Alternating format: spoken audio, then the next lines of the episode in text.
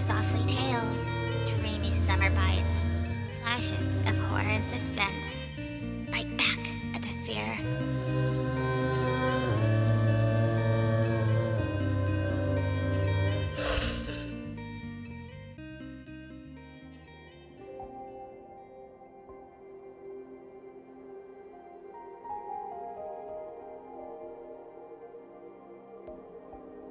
Nothing Gold Can Stay by Robert Frost. Nature's first green is gold, her hardest hue to hold. Her early leaves a flower, but only so an hour. Then leaf subsides to leaf, so Eden sink to grief. So dawn goes down to day. Nothing gold can stay.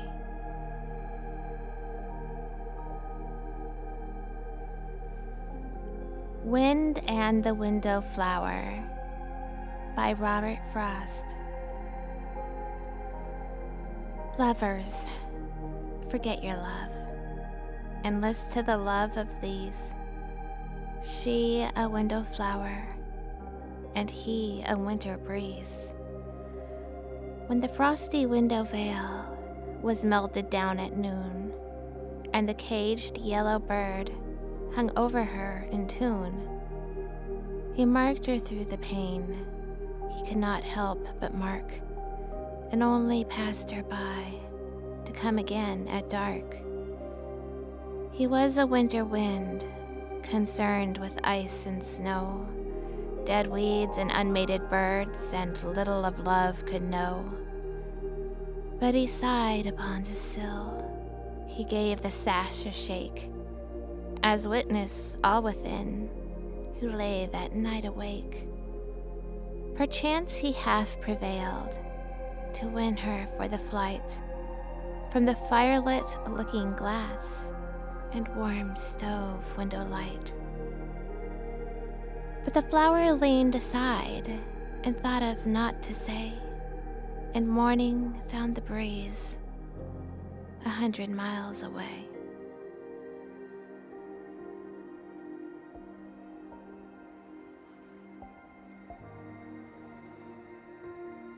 Ghost House by Robert Frost.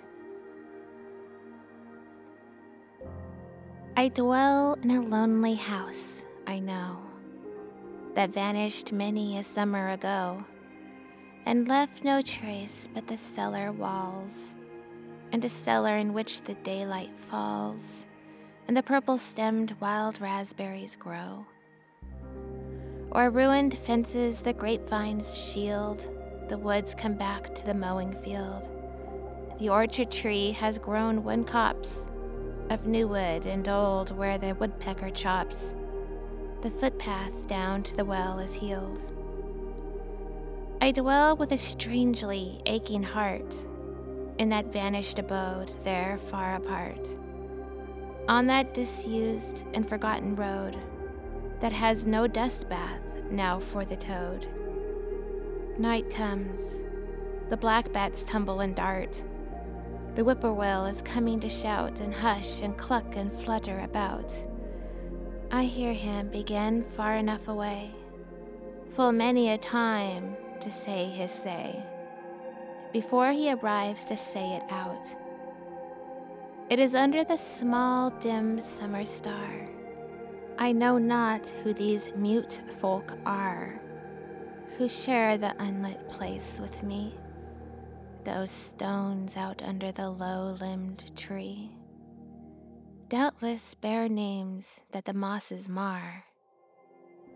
They are tireless folk, but slow and sad, though too close keeping are lass and lad, with none among them that ever sings, and yet in view of how many things, as sweet companions as might be had.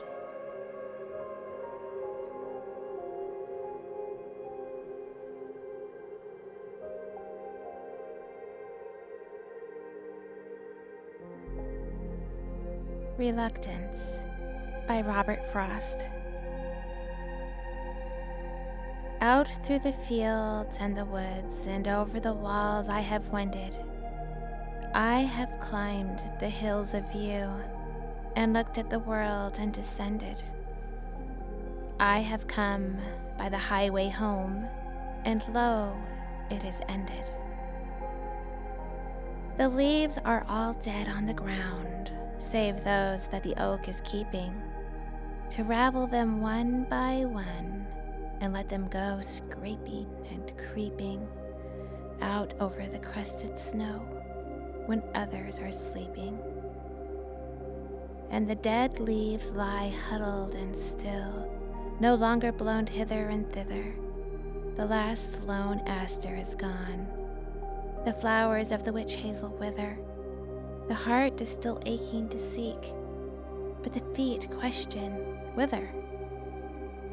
Ah, when to the heart of man was it ever less than a treason to go with the drift of things, to yield with a grace to season, and bow and accept the end of a love or a season?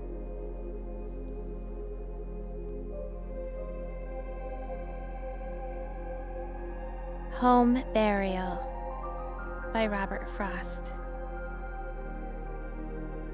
He saw her from the bottom of the stairs before she saw him. She was staring down, looking back over her shoulder at some fear. She took a doubtful step and then undid it to raise herself and look again. He spoke, advancing towards her. What is it you see from up there? Always, for I want to know. She turned and sank upon her skirts at that, and her face changed from terrified to dull. He said to gain time, What is it you see? Mounting until she cowered under him, I will find out now. You must tell me, dear. She, in her place, refused him any help with the least stiffening of her neck in silence.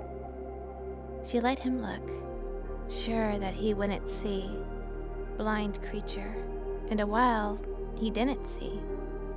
But at last he murmured, Oh! And again, Oh! What is it? What? She said. Just that I see. You don't, she challenged. Tell me what it is. The wonder is I didn't see it at once. I never noticed it from here before. I must be wanted to it. That's the reason. The little graveyard where my people are. So small the window frames the whole of it. Not so much larger than a bedroom, is it? There are three stones of slate and one of marble. Broad shouldered little slabs there in the sunlight, on the side hill. We haven't to mind those, but I understand. It is not the stones, but the child's mound. Don't, don't, don't, don't, don't. She withdrew, shrinking from beneath his arm that rested on the banister, and slid downstairs and turned on him with such a daunting look.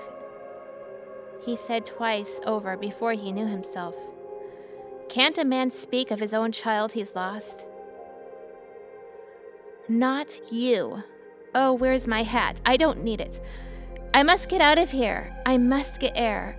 I don't know rightly whether any man can. Amy, don't go to someone else this time. Listen to me.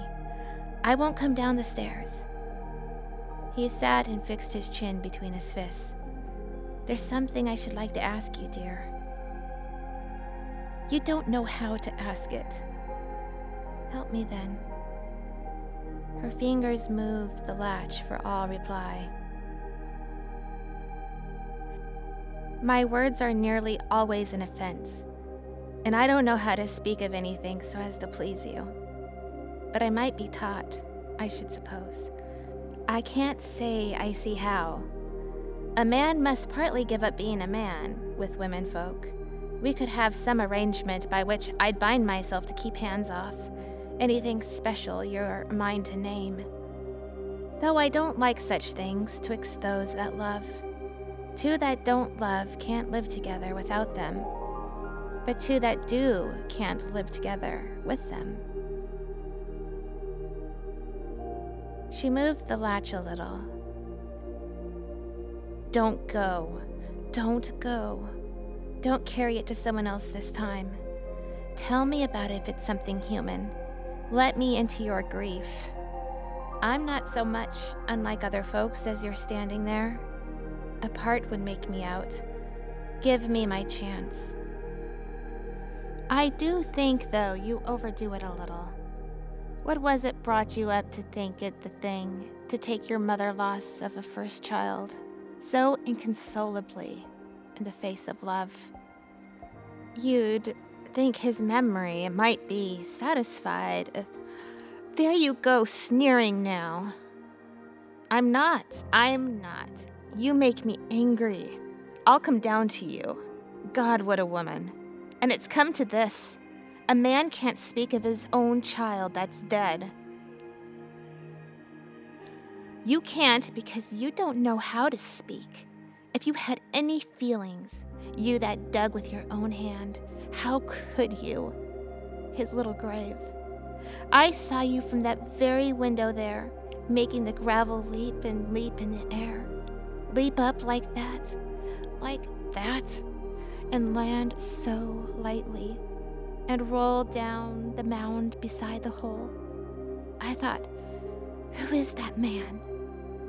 I didn't know you and I crept down the stairs and up the stairs to look again, and still your spade kept lifting.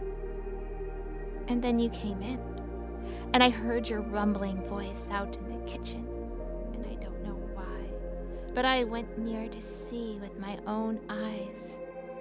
You could sit there with your stains on your shoes of the fresh earth from your own baby's grave and talk about your everyday concerns.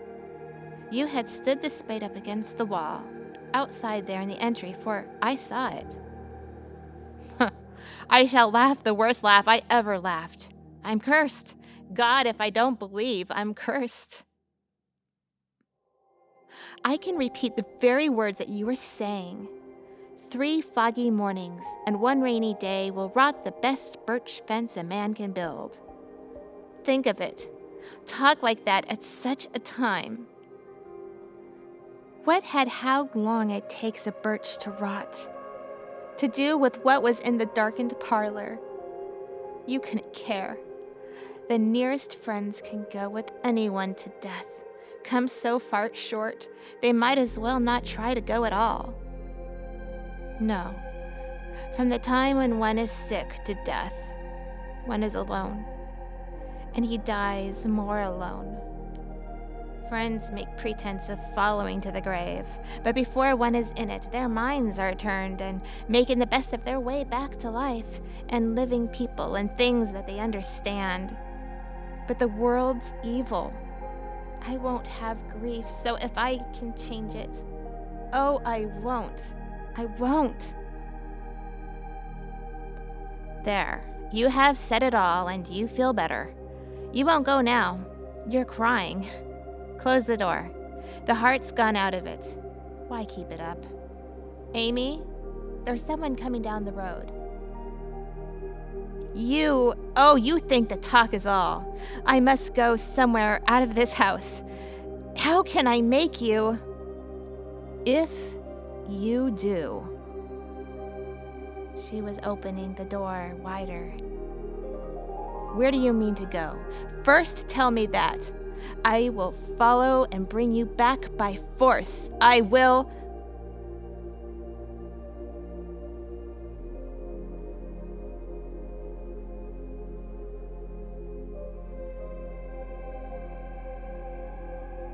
Stopping by Woods on a Snowy Evening by Robert Frost. Whose woods these are, I think I know. His house is in the village, though. He will not see me stopping here to watch his woods fill up with snow. My little horse must think it queer to stop without a farmhouse near, between the woods and frozen lake, the darkest evening of the year. He gives his harness bells a shake to ask if there is some mistake. The only other sounds the sweep of easy wind and downy flake. The words are lovely, dark, and deep, but I have promises to keep and miles to go before I sleep, and miles to go before I sleep.